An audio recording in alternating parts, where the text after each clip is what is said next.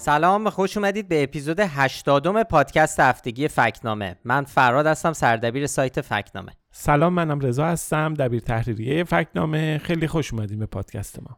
خب قبل از شروع برای شنونده که فکنامه رو نمی‌شناسن یه توضیح کوچیک بدم که سایت فکنامه یه سایت درستی سنجی یا همون فکت چکینگه. کار ما اینه که درستی گفته ها و خبرها رو بررسی می‌کنیم. در آخر هم معمولا بهشون نشان درست نادرست نیمه درست گمراه کننده یا در بعضی مواقع که حرف واقعا خندهدار و غلط باشه شاخدار میدیم. خب این از فکنامه. ما تو دو قسمت قبلی هم تقریبا به طور کامل فکت چک هایی رو مرور کردیم که مربوط به ماجراهای حول جان باختن محسا امینی و بعدش اعتراض های سراسری که در خیابان های ایران آغاز شد بود. این وضعیت همچنان ادامه داره دیگه. در سراسر جهان الان تجمع های اعتراضی برگزار میشه. گزارش هایی از اعتراض ها در مدارس ایران و دانشگاه هم داره منتشر میشه. این هفته هم چند فکت چک رو درباره همین شرایط مرور می‌کنیم. با این توضیح همیشگی که ما این پادکست رو عصر چهارشنبه به وقت ایران داریم ضبط می‌کنیم و خب امکان داره زمانی که شما این پادکست رو میشنوید یعنی صبح جمعه که منتشر میشه اتفاقات جدیدی افتاده باشه که خب تو این پادکست بهش نپرداختیم یا اشاره نکردیم. اگه موافقی بریم سراغ سوژه اول این هفته که فکت منتشر کردیم. بازم موضوع جنجالی اینترنت ماهواره استارلینک که قبلا هفته قبل هم حتی مفصل دربارهش صحبت کردیم و بازم موضوعی که لازمه دربارهش حرف بزنیم. خب هفته پیش خیلی خلاصه موانع استارلینک به خصوص موانع فنی و تکنیکالی که برای دسترسی به اینترنت استارلینک وجود داره رو توضیح دادیم. گفتیم که خب چرا این عبارت که اینترنت استارلینک در دسترس ایرانیان قرار گرفته گزاره درستی نیست. بعدش ولی خب یه مطلب مفصل در سایت فکنامه منتشر کردیم. اونجا بیشتر توضیح دادیم ماجرا رو. عنوان مطلب هم است آیا اینترنت ماهواره استارلینک در دسترس ایرانیان است؟ خب اگه با فکنامه آشنا باشید می‌دونید که ما خیلی وقتها به جای فکت چک نوشتن یعنی به جای اینکه گزاره ای رو درستی سنجی کنیم و بهش نشانهایی که اول پادکست اسم بردم بدیم میریم سراغ یک موضوع فکت هایی رو که دربارش می‌دونیم منتشر می‌کنیم. یعنی لزوما یه چیزی درست یا نادرست نیست تو اون مقاله های به خصوص. بیشتر حالت فکت شیت داره و مرور می‌کنیم چه چیزهایی رو درباره اون موضوع می‌دونیم. اینجا هم همون کار کردیم. خب ابتدای مطلب رفتیم سراغ تحولات و اتفاقاتی که تو این زمین افتاده. خب آمریکا بخش مهمی از تحریم ها رو برای سرویس های اینترنتی به کاربران ایرانی برداشته. ایران ماسک هم در واکنش در واقع جواب داد در واکنش به این موضوع گفته که برای استارلینک مجوز می‌گیره. گفته استارلینک رو راه اندازی می‌کنه که بهش حالا هفته پیش اشاره کردیم. توی مطلب رفتیم سراغ توضیح فنی ماجرا. و توضیح دادیم که به هر حال سیستم اینترنت ماهواره‌ای به چه تجهیزاتی احتیاج داره. میشه به طور خلاصه گفت به سه تا چیز. یکی ترمینال یا به عبارتی همون دیش و رسیور که حالا اصطلاح درستش راوتر هستش. درباره استارلینک خب اینها محصولاتی که خود استارلینک یعنی خود شرکت ایلان ماسک تولید می‌کنه. خب اینا اینجوری نیست مثل که با هر بشقاب و گیرنده ای مثلا بیان تولید بکنن بفرستن. اونجوری نیست. حتما یه تجهیزات خاصی می‌خواد. هزینه داره. اینا به حال یه ویژگی های یعنی یه چیزیه که همه جا در دسترس نیست پیدا نمیشه. بحث دوم خود ماهواره است که تو جو زمین قرار داره و بخش سوم هم یا مانع اصلی هم که اینجا وجود داره بحث ایستگاه های زمینیه یا ارتباطات نوری که اینترنت رو برسونه به این ماهواره توضیح دادیم که استارلینک تا الان بیشتر از 3000 تا ماهواره رو به جو زمین ارسال کرده. قراره این تعداد رو به 42 هزار برسونه. بعد هم تو مطلب نسل های ماهواره‌های استارلینک رو توضیح دادیم. نسل اول خیلی سبکن ولی محدودیت هایی دارن. مثلا نیاز دارن به یک پایگاه زمینی برای در ارسال و دریافت اطلاعات. نسل های بعدی اینطوری نیستن. ارتباط لیزری دارن. یعنی این ارتباط لیزری به این درد می‌خوره که دیگه محدودیت ارتباط با پایگاه زمینی رو برمیداره. بی نیازشون می‌کنه از این موضوع. که فعلا اینا به حال اجرایی فعلا هنوز اجرایی نشدن فقط آزمایش حالا برگردیم به ایران چیزی که معلومه اینه که ایستگاه زمینی که صحبتش کردیم و گفتیم لازم اینترنت رو به ماهواره بفرستند اینا در اطراف ایران هم وجود دارن تو کشورهای اطراف ایران هم هیچ موردی نداریم که نصب شده باشه. فقط کامینگ سونن به جز افغانستان. فقط کامینگ سونن به زودی. ولی خب به هر حال ارتباطات لیزری اینکه دیگه ماهواره ها وابسته به تجهیزات زمینی نیستن و خودشون حالا بین خودشون داده رو رد و بدل می‌کنن اینی که ما می‌دونیم اینه که هنوز چنین کاری در عمل انجام نشده. یعنی مشتریایی دنیا دارن از سرویس استارلینگ الان استفاده می‌کنن همه اینترنتشون رو با واسطه همین ایستگاه های زمینی در واقع دریافت می‌کنن و هنوز یه چنین چیزی راه نیفتاده. همونجوری هم که گفتم این ارتباط بدون نیاز به ایستگاه زمینی رو استارلینک تست کرده در قطب شمال و کاملا هم موفق بوده ولی چیزی هم اعلام نشده که بخواد اینو برای ایران استفاده کنن. ما در ادامه به چند تا مسئله مهم دیگه هم اشاره کردیم. یعنی یکی بحث امکان استفاده از ترمینال استارلینک همون در واقع دیش و دریافت کننده است. توی ایران که حالا به هر حال چه جوری اینا می‌خواد وارد بشه. یعنی استارلینک می‌تونه ایران رو تبدیل به کشوری بکنه که این سرویس براش کار بکنه یا نه. خب یه نکته دیگه بحث پارازیت به صورت بالقوه.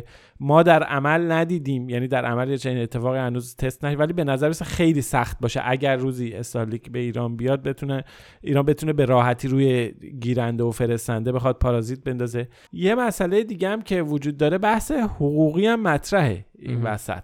چیز مهمی که باید بدونیم اینه که سازمان ملل متحد یه نهادی داره به اسم اتحادیه جهانی مخابرات یا ITU ایران هم عضو این نهاده. وظیفه این نهاد هم هماهنگ کردن کشورها برای تنظیم مقرراتیه که مربوط به مخابرات و ماهواره و انتقال اطلاعاته. حالا چرا این مهمه؟ چون ITU حق حاکمیت فرکانس های رادیویی رو برای هر کشوری به رسمیت شناخته. یعنی مانع اینجا یه مانع حقوقی بزرگی روبروی استارلینکه. خب بی سابقه است که یک ارائه دهنده خدمات اینترنتی بدون کسب مجوز از یک کشور بخواد به مردم اون کشور اینترنت بده. خود استارلینک هم در تک تک کشورهایی که سرویسش رو راه اندازی کرده اول مجوز گرفته. البته حالا اینکه درباره ایران چه اتفاقی بیفته هنوز روشن نیست ولی خب اینجا ابهام و یک مانع حقوقی بزرگی وجود داره. هم از نظر فنی هم از نظر حقوقی و حتی از نظر هزینه به هر حال اینکه این هزینه اینها قرار از کجا تامین بشه چه جوری تامین بشه اگه قرار ترمینالی فرستاده باشه به ایران اینها چه اتفاقی میفته؟ اینها همه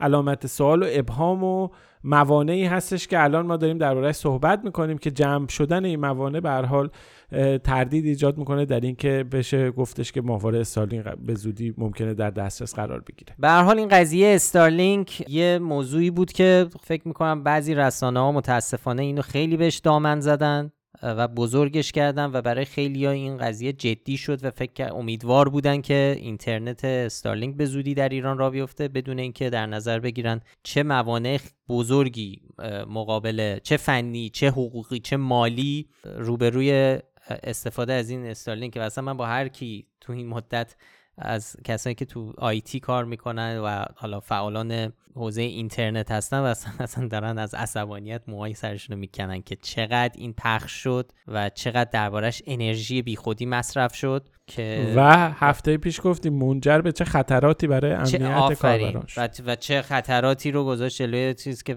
بدافزارهایی به اسم اینترنت استارلینک پخش شد بین مردم که معلوم نیست چه اطلاعاتی بدزده از کاربراش و به چه چیزایی دسترسی پیدا بکنه خلاصه باعث شد سوء استفاده هایی بشه دیگه. این هم یکی از همون نمونه های آسیب های اطلاعات نادرسته در, در دنیای واقعی. دقیقا همینطوره. به همین دلیل هم است که ما این هفته هم آره دوباره اومدیم درباره استارلینک صحبت کردیم. هنوز بحث زیاد دامنه بحث وسیعه ولی اجازه بده بگذریم بریم به یه موضوع فکچک دیگه برسیم که اون هم حالا تا حدودی بی ارتباط به این موضوع نیست و اون هم ادعای نادرستی درباره اخراج ایران از شورای حکام اتحادیه بین المللی مخابرات.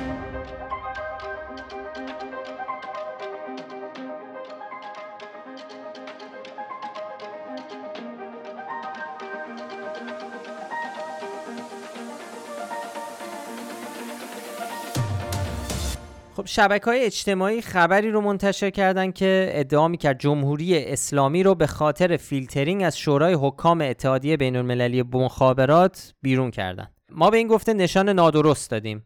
همونطور که رزام گفت این خبر بی ارتباط با استارلینک نیست. اگه به هر دلیلی ایران از این نهاد اخراج بشه قاعدتا موانع حقوقی دسترسی مردم ایران به اینترنت استارلینک می‌تونه کمتر بشه. اگه بخوایم خیلی سریع مرور کنیم اول باید بگیم که خب اون عبارت شورای حکام اصلا درست نیست. ما چنین چیزی نداریم.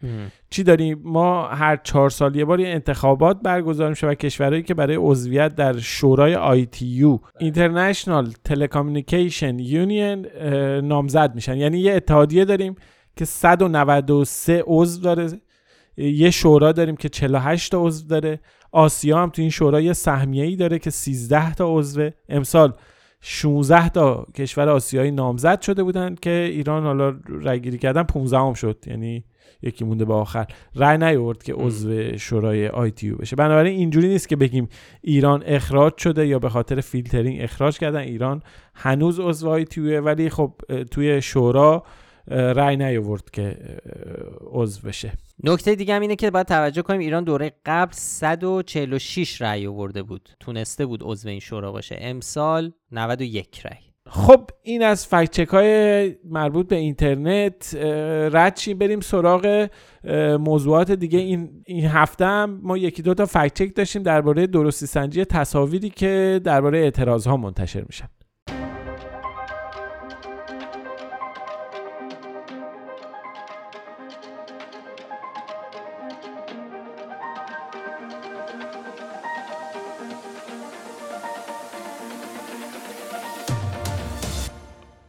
ما هفته پیش توضیح دادیم که در شرایط بحرانی که الان وجود داره رسانه های آزاد نیستند از ایران که بتونن اخبار درست و معتبر گزارش معتبر رو منتشر و مخابره کنن. ما برای اینکه ببینیم چه اتفاقی داره داخل ایران میفته به هر حال مجبوریم سراغ بقیه منابع بریم که یکی از اصلی ترین اینها هم عکس ها و ویدیوهایی که اغلب توسط شهروندان گرفته میشن و میان و توی رسانه ها هم باستاب پیدا می‌کنن با منتشر میشن.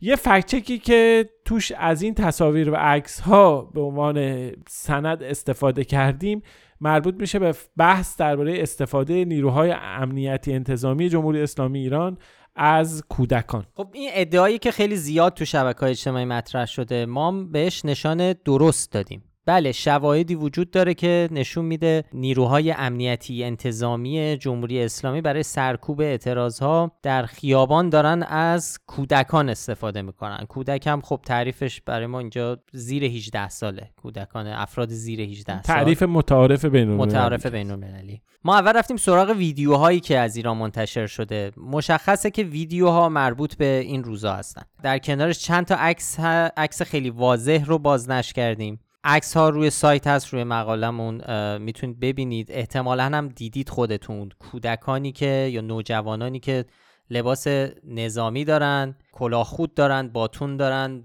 وایستادن توی پیاده رو. و به نظر می‌رسه که دارن مثلا از مغازه یا سری گذرگاه ها حفاظت می‌کنن.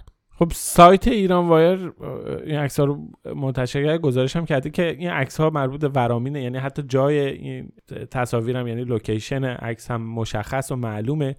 ولی حالا اصلا فرقی نمی‌کنه کجا باشه. مشخصه که عکس ها اصالت عکس ها اصالت خود تصویر مکانی اینها نشون میده که یه چنین اتفاقی داره میفته و شواهد قابل چشم پوشی نیست که اون رو رد بکنه. دو تا ویدیو هم هستش که تاریخش هفت مهره یعنی تاریخ انتشارش توی صدای آمریکا هفت مهره. اونجا هم به حال این هم شواهدی که نشون میده توی درگیری ها از کودکان استفاده شده از افراد کم سن و سال کودک یا نوجوان. فراتر از این ما توی این فکچکی که نوشتیم سراغ سابقه بسیج دانش آموزی رفتیم. سازمان بسیج دانشون یه نهادی که به صورت علنی یه سابقه سی ساله ای داره به وجود اومده. هدفش برای آموزش و آماده سازی نظامی کودکان هستش. پایگاه بسیج تو خیلی از مساجد هستن که دوره ها و کلاس های آموزش نظامی اینها رو برگزار می‌کنن برای کودکان و افراد کم سن و سال. سال 1369 بود که بسیج دانش آموزی با دستور علی خامنه ای رهبر جمهوری اسلامی ایران تأسیس شد. به زمانی طول کشید سال 75 این سازمان رفت و یه قانون تشکیل این سازمان هم توی مجلس تصویب شد. یه سازمان فراگیر که به یه شبکه بین مدارس و مساجد و پایگاه های بسیج. یعنی به صورت علنی و قانونی هم زمینه همچین چیزی وجود داره. ضمن اینکه خب بی سابقه هم نبوده. روزنامه گاردین سال 1388 یه گزارشی منتشر کرده بود و دقیقا به همین مسئله اشاره می‌کرد و اصلا وقتی میخوندی انگار که داره الان رو توضیح میده و این عکسایی که الان داریم می‌بینیم. اونجا هم دقیقا همینو به این نکته اشاره می‌کنه و میگه جمهوری اسلامی داره برای مقابله با اعتراضهای اون سال سال 88 از کودکان و نوجوانان استفاده می‌کنه. حالا چیزی که باید بدونیم اینه که یعنی چه چیزی اینو مهم می‌کنه؟ اینه که استفاده از کودکان در درگیری های مسلحانه. حالا چه جنگ باشه چه درگیری مسلحانه این شکلی داخل شهرها مقایر با قوانین بین المللی و کنوانسیون حقوق کودک. که ایران هم یکی از امضا کنندگان این کنوانسیونه و اونجا به وضوح گفته شده که کودکان زیر 18 سال نباید در جنگ و درگیری های نظامی حضور داشته باشند. این از این بحث اشاره شد به درگیری های نظامی. جالب یه فکچک هم در همین رابطه داشتیم. یکی از نمایندگان مجلس ادعا کرده بود که توی اعتراضات از سلاح گرم استفاده نشده.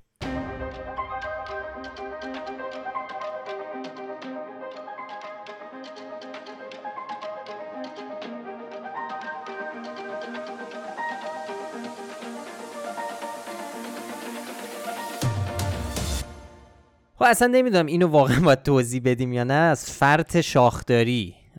ولی حسین میرزایی نماینده مجلس گفته نیروهای امنیتی برای برخورد با اعتراضات از سلاح گرم استفاده نکرده و تمامی جانباختگان توسط ضد انقلاب کشته شدند.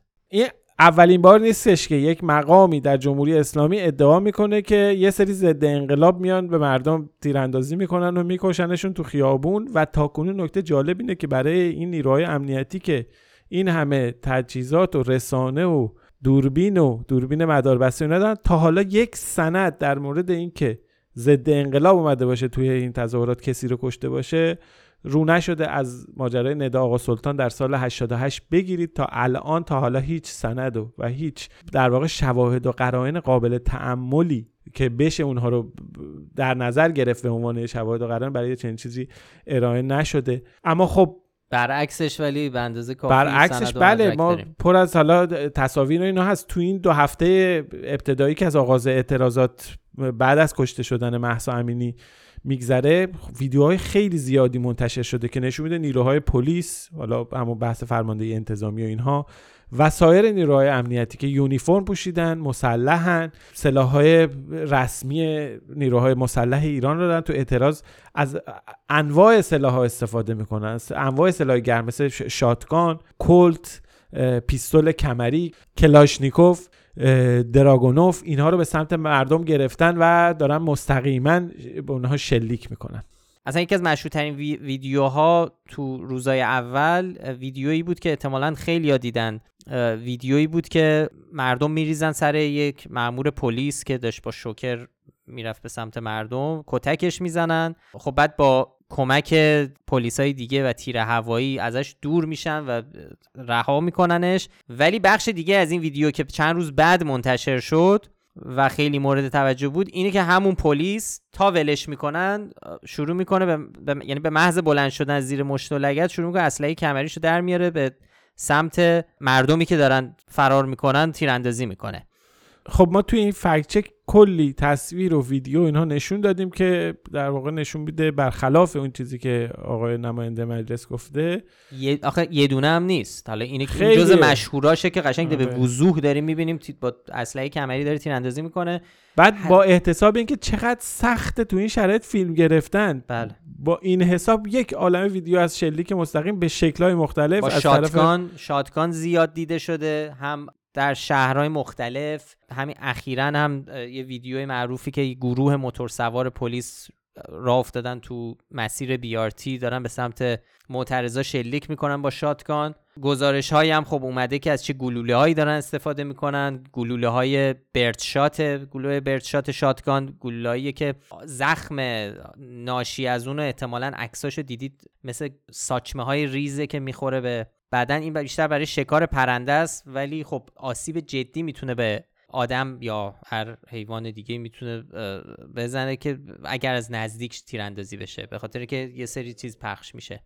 گلولای دیگه ای هم که استفاده شده و گزارش شده گلولای باکشات به اصطلاحشه که اونا خب گلولای بزرگتریه و خب وقتی بیشتر تو شکار که استفاده میشه برای اینکه میزان آسیبش رو بخوایم چیز کنیم باک یعنی گوز. یعنی حیوانات بزرگ رو باهاش از پا در میاره. برای همین خیلی خیلی خطرناکتر و کشنده تر از برد شاته خب تو این شرایط آقای نماینده مجلس اومده گفته بله. یه چنین چیزی رو نیروهای ضد انقلاب اومدن ترتیب دادن و به هر حال حرف شاخداری ادعای شاخداریه. دیگه نشان دیگه ای نیست به جز شاخدار که ما به این گفته بدیم. به جز این یه مطلب دیگه هم روی سایت منتشر کردیم هفته گذشته. درباره چند تا ویدیو نادرست بود که هر کدومشون هم به یه دلیلی نادرست بودن. توضیح دادیم که چرا نباید این ویدیوها رو این روزها بازنش کنیم و پخششون بکنیم در شبکه اجتماعی. خب ما خیلی درخواست از طرف مخاطبا درخواست فکت چک کردن و بررسی خیلی از این ویدیوهایی که تو شبکه های اجتماعی پخش میشه و تو اخبار و رسانه ها دیده میشه می‌گیریم. خودمون هم مدام بررسیشون می‌کنیم. چک کردنشون هم خیلی کار می‌بره ولی خیلی وقتا دوستانی لطف می‌کنن و همراه پیشنهاد یه سرنخهایی هم به ما میدن که خودشون رفتن بررسی کردن که خیلی کار ما رو راحت تر می‌کنه. مثلا میگن این فیلم اینجا منتشر شده قدیمی مال فلان موضوعه که یک نقطه شروعی به ما میده و قدم خیلی خوبیه برای ما یعنی کمک می‌کنه. یکیش یه ویدیویی بود که این روزا به عنوان زدن تیر خلاص به معترضان دست به دست شد. در این ویدیو یک اه، مأمور انتظامی رو نشون میده که یه فردی رو رو زمین نگه داشته و در واقع حالا دستگیرش کرده. از دور گرفته شده این فیلم ولی سر و صدایی میاد داد و بیداده و یهو می‌بینیم که تفنگو می‌ذاره رو سر اون فردی که رو زمینه و شلیک می‌کنه. خب این خیلی وحشتناک بود و خیلی دست به دست شد. ولی این ویدیو همونجور که گفتم قدیمیه مربوط به مهرشهر کرج در شهریور 1400 تو آرشیو خبرها که برید ویدیو رو می‌تونید ببینید. مثلا ایسنا خبرش رو منتشر کرده. حالا فرمانده انتظامی استان البرز گفته که در حین دستبند زدن یه سری افراد به مامور نزدیک شدن که خل سلاحش کنن اونم شلیک کرده. جزئیات این قضیه خودش باز احتیاج به بررسی های دیگه ای داره ولی اون چیزی که حداقل ما می‌دونیم اینه که ماجرا هرچی هست مربوط به اتفاقات این روزها نیست. یه ویدیوی دیگه هم پخش شد که یه ماشین پراید اینو دیگه خیلی پخش شد و خیلی هم دیدن. یه ماشین پراید داره میره و مامورای گاردی رو زیر می‌گیره.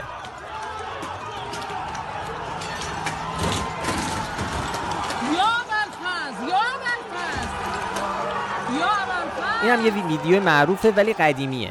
مال مربوط به سال 96 و همون موقع منتشر شد و ربطی به این روزها نداره. توییتی هم که این رو فرستاده حدود 16 هزار بار تا آخرین دفعه که چک کردیم این رو ریتوییت کردن. ویدیو از بالا اگر ندیدید داره خیابونی رو نشون میده تو شب که یه سری ماموران ضد شورش ایستادن وسط خیابون و یهو از سمت چپ کاد یه پراید میاد زیرشون می‌گیره چند نفر رو پرت می‌کنه این ور اونور این هم به این عنوان پخش شده بود که مربوط به این روزاست. این هم ویدیو قدیمی همجور که گفتم. مربوط به درگیری های دراویش گنابادی با ماموران اگه یادتون باشه ماجراهایی که در خیابان پاسداران اتفاق افتاد. و خب ربطی به این روزها نداره. یه ویدیو دیگه هم خیلی دست به دست شد که حالا مشهور شد به نیروهای هاگوارتس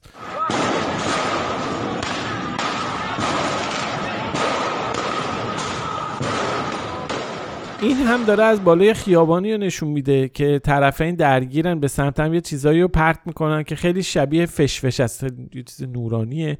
شبیه این چیزایی که از چوبهای جادوگرات و هری پاتر در میاد. برای همینم حالا معروف شد به هاگوارتس که همون مدرسه هری پاتر اینا بالا اسمش هاگوارتس بود. خب اینم توییتشو خیلی زیاد دست به دست شد توی شبکه های اجتماعی هم توییتر تلگرام واتساپ اینستاگرام. اما به, این- به اسم اینکه این نیروهای که نیروهامون از هاگوارتس رسیدن. خب این ویدیو مربوط به ایران نیست. ارشاد علیجانی روزنامه‌نگار و فکت چکر فرانس 24 که قبلا هم یکی دو بار تو این پادکست به فکت چکاش ارجاع دادیم توی توییترش نشون داد که خب این ویدیو مربوط به درگیری توی جاکارتا پایتخت اندونزی و ربطی به ایران نداره. چیز جالبی که آقای علیجانی نوشته بود این بود که این ویدیو رو اکانت های روسی برای اولین بار به عنوان ویدیوهای مربوط به ایران منتشر می‌کنن بعد وارد ایران میشه.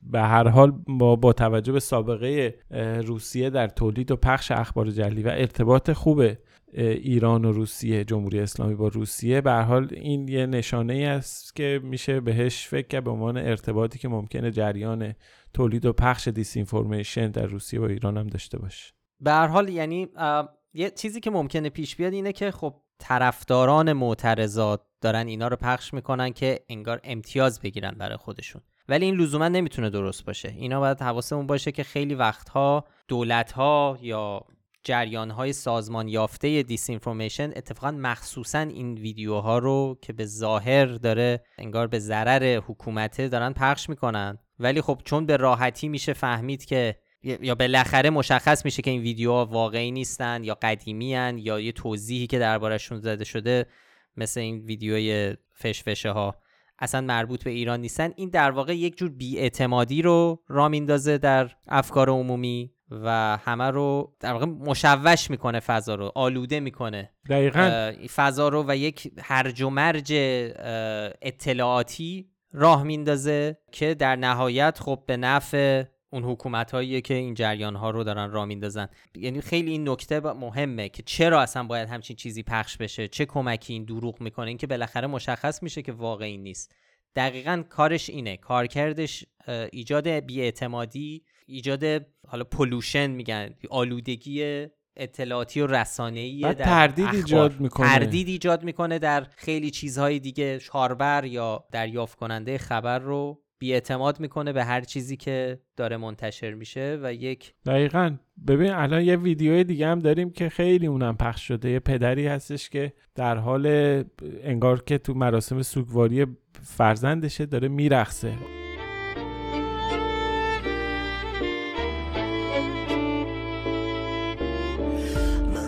به هر حال خب خیلی تصویر تکان دهنده یه پدر داغدار مثلا فرزندش کشته شده انگار مثلا داره برای فرزند کشته شدهش عروسی می‌گیره داره میرقصه خیلی خب آره با گریه داره میرقصه جلوی تابوتی که داره میره به سمت حالا آره خب ولی خب این ویدیو ربطی به روزهای اخیر نداره اصلا واقعی نیستش. قبلا هم منتشر شده در یکی دو سال گذشته به عنوان اینکه پدر یک قربانی این فیلم واقعی منتشر شده ولی واقعیت اینه که یه سکانس از یه سریال تلویزیونیه که تو کشور آذربایجان ضبط شده سال 2018 اصلا 2018 پخش شده این سریال و این آقا یه بازیگر کرد نیست ویدیو هم مثلا ربطی به حوادث اخیر نداره. ولی خب همون جوری که گفتی این ویدیو کار کردی که داره اینه که در مرحله اول خب خیلی لایک می‌گیره توجه بهش میشه. بعدم که خب معلوم میشه این ویدیو درست نیست خب کسایی که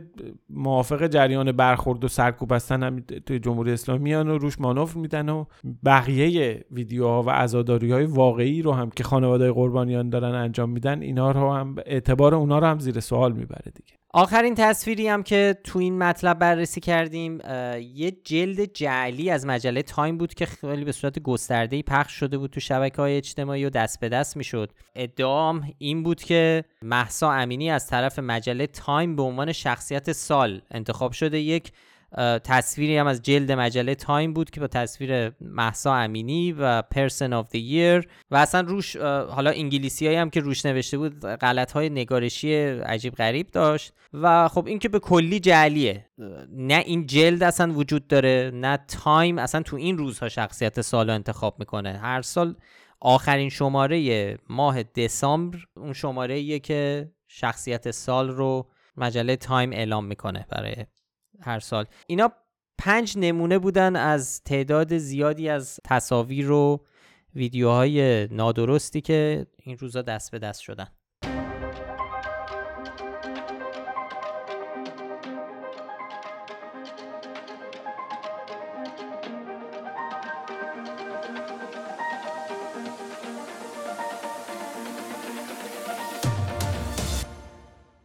ما یه مطلب دیگه هم هفته گذشته منتشر کردیم درباره اصالت یه نامه‌ای که گروه هکری عدالت علی منتشر کرد. گزارش دادسرای جرایم امنیت اخلاقی بود. جزئیاتی رو ارائه می‌کرد درباره نحوه کشته شدن محسا امینی. توش گفته شده بود که موقع سوار شدن به ون محسا مقاومت کرده و تو جریان درگیری که پیش اومده سرش به جدول برخورد کرده و این دلیل کشته شدن اون بوده. خب این خیلی مورد توجه قرار گرفت تو شبکه های اجتماعی و رسانه ها باستاب داشت. خیلی هم تردید کردن در درستی و اصالتش. بله به هر حال ما توی مطلبمون هم هست. سابقه گروه هکری عدالت علی رو بررسی کردیم. تو یک سالی که از اعلام موجودیت این گروه میگذره اولین بار تو آخرین روزهای مرداد 1400 بودن که با انتشار تصاویر دوربین مداربست زندان اوین اعلام موجودیت کردن. بعد تصاویر زیادی رو منتشر کردن تو این مدت. بعضی اسناد محرمانه رو منتشر کردن که هیچ وقت صحت این اسناد از طرف هیچ که زیر سوال نرفت.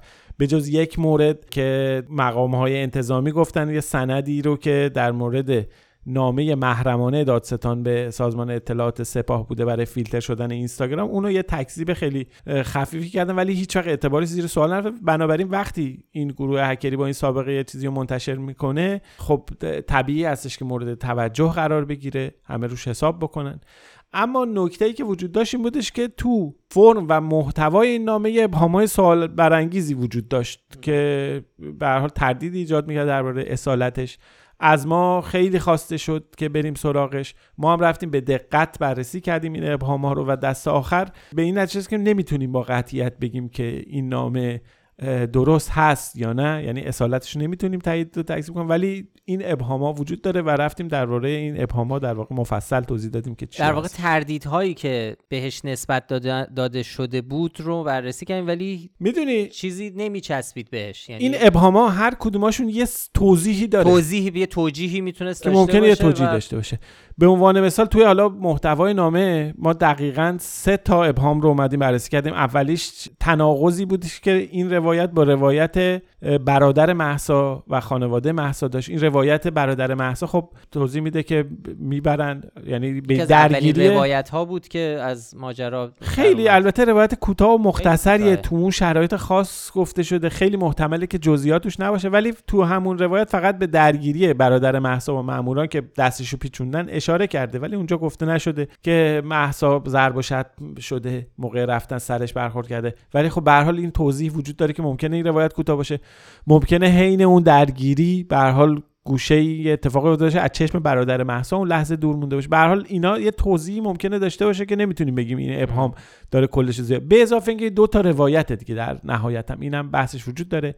یه ابهام دیگه ای که توی این نامه هست ابهام در مورد زمان توی این نامه گفته شده که ساعت هفت و ربع در واقع غروب محسا وارد وزرا میشه در صورتی که ما ساعت دقیق بررسی کردیم با توجه به نور روز ساعت غروب آفتاب. توی پادکست دو هفته پیش هم مفصل توضیح دادیم. لحظه دقیق نور آفتاب سایه باید چقدر باشه. اون سایه های ماشینایی که تو اون دوربین مداربسته تو حیات پارک بودن اونا رو حساب کردیم. و به نظر میسه که دقایق پیش هست یعنی 5 دقیقه 10 دقیقه یه رو قبل از غروب آفتاب رسیده. و این یه اختلاف یه رو 20 دقیقه نیم ساعته ای داره با زمان ورود. ولی خب اینم توضیح داره تو گزارش اولیه که نوشته شده به حال ممکنه یه چنین اشتباهی عجیب نیست. تو این نامه یکی دیگه از ابهام که نویسنده که دادیار باشه دادیار امرایی از دو واژه زندگی نباتی اشاره کرده یعنی گفته که مهسا امینی در کما بوده و از واژه متوفا هم استفاده کرده. خب که این دوتا واژه هم خب خیلی ها به این اشاره کردن به عنوان اینکه انگار مچ گرفته شده. ولی خب این اشتباه تو انتخاب واژه ها توی گزارش اولیه اینا چیز غیر طبیعی نیست. چون به خاطر اینکه احتمال این بوده که خب چون در یه جا گفتن زندگی نباتی و چون و علت اینکه پزشکا ازش قطع امید کردن توی یه جای دیگه به عنوان به صورت صحوی متوفا دقیقا. حالا به حال توضیح داره. توی فرم نامه هم یه سری ابهام وجود داشت بعضی مطرح کرده بودن. به نداشتن سربرگ و مهر و امضا اشاره کرده بودن که آره این هم پیش میاد توی بی سابقه نیست یه گزارش های حالا محرمانه و اینها ممکنه به یه چنین یعنی عملا زیر سوال نمی‌بره اگه یه چنین سندی منتشر شه. یه سری هم به اتفاقا این خیلی ابهام ما خیلی وقت گذاشتیم روش ابهام مهمی بود به شباهت زیاد خطتا و چین و چروک های ریز صفحه های نامه اشاره کرده بودن بله. که شما وقتی سطح نور تصویر نامه ها رو چیز می‌کنی لولش رو تغییر میدی کنتراستش رو می‌بری بالا می‌بینی که این نامه ها همشون جزئیات در واقع. چین و چروکشون خطتاشون اینا عین همه. خب این این ابهام وجود میاره که انگار اومدن تکست رو ریختن متن رو ریختن و کپی کردن روی چیز. روی background متن رو روی یک background ثابت کپی کردن. خب این خیلی ابهام جدیه ولی باز غیر ممکن نیست. یه چنین چیزی. به هر حال اگه صفحه ها خیلی منطبق روی هم باشن تا خورده باشن توی چنین این هم احتمالش هست که افتاده باشه. به اضافه اینکه وقتی کنتراست خیلی می‌بریم بالا ما یه تغییری تو سایه ها داریم. اون بالای صفحه. بعد سطح این کنتراست هم یکی نیست با هم دیگه صفحه ها فرق می‌کنه. اختلاف های جزئی دارن چیزی رو. ثابت نمی‌کنه. ولی به هر حال این ابهام وجود داره. این رو این رو هم باید بگیم گروه عدالت علی خب گفتیم با سابقه است ولی این تو این یه مورد داره میگه این نامه رو دوستان ما از قوه قضاییه به دستمون رسوندن. یعنی اگر حالا اصالتش هم بره ممکنه به حال نامه اشتباهی رسیده باشه با واسطه بینا یه چنین احتمالاتی هم وجود داره. ما توی یه مقاله ما نتونستیم با قطعیت بگیم این درست است یا درست نیست ولی همه رو توی مقاله مرتب کردیم و توضیح دادیم که قضیه از چه قراره. خب خیلی ممنون. حالا به عنوان آخرین فکت چک بریم سراغ یک ادعای شاخدار از وزیر امور خارجه.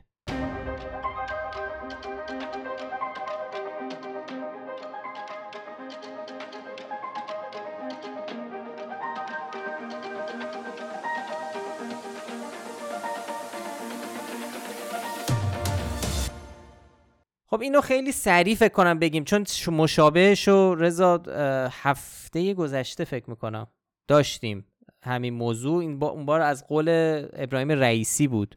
حسین امیر عبداللهیان وزیر امور خارجه جمهوری اسلامی در گفتگو با وبگاه خبری المانیتور که وابسته است به حزب الله لبنان و ایران تا حدی و به نوعی مدعی شده که در ایران دموکراسی کامل وجود داره. ابراهیم رئیسی هم اگه یادتون باشه در سخنرانی سازمان مللش هم گفته بود که مردم سالاری در ایران به طور کامل برقراره و یه رواله در جمهوری یه. روال در جمهوری اسلامی درسته. خب اونو به دلایلی که دفعه قبل توضیح دادیم بهش شاخدار دادیم. اینجا هم شاخدار می‌گیره قطعا.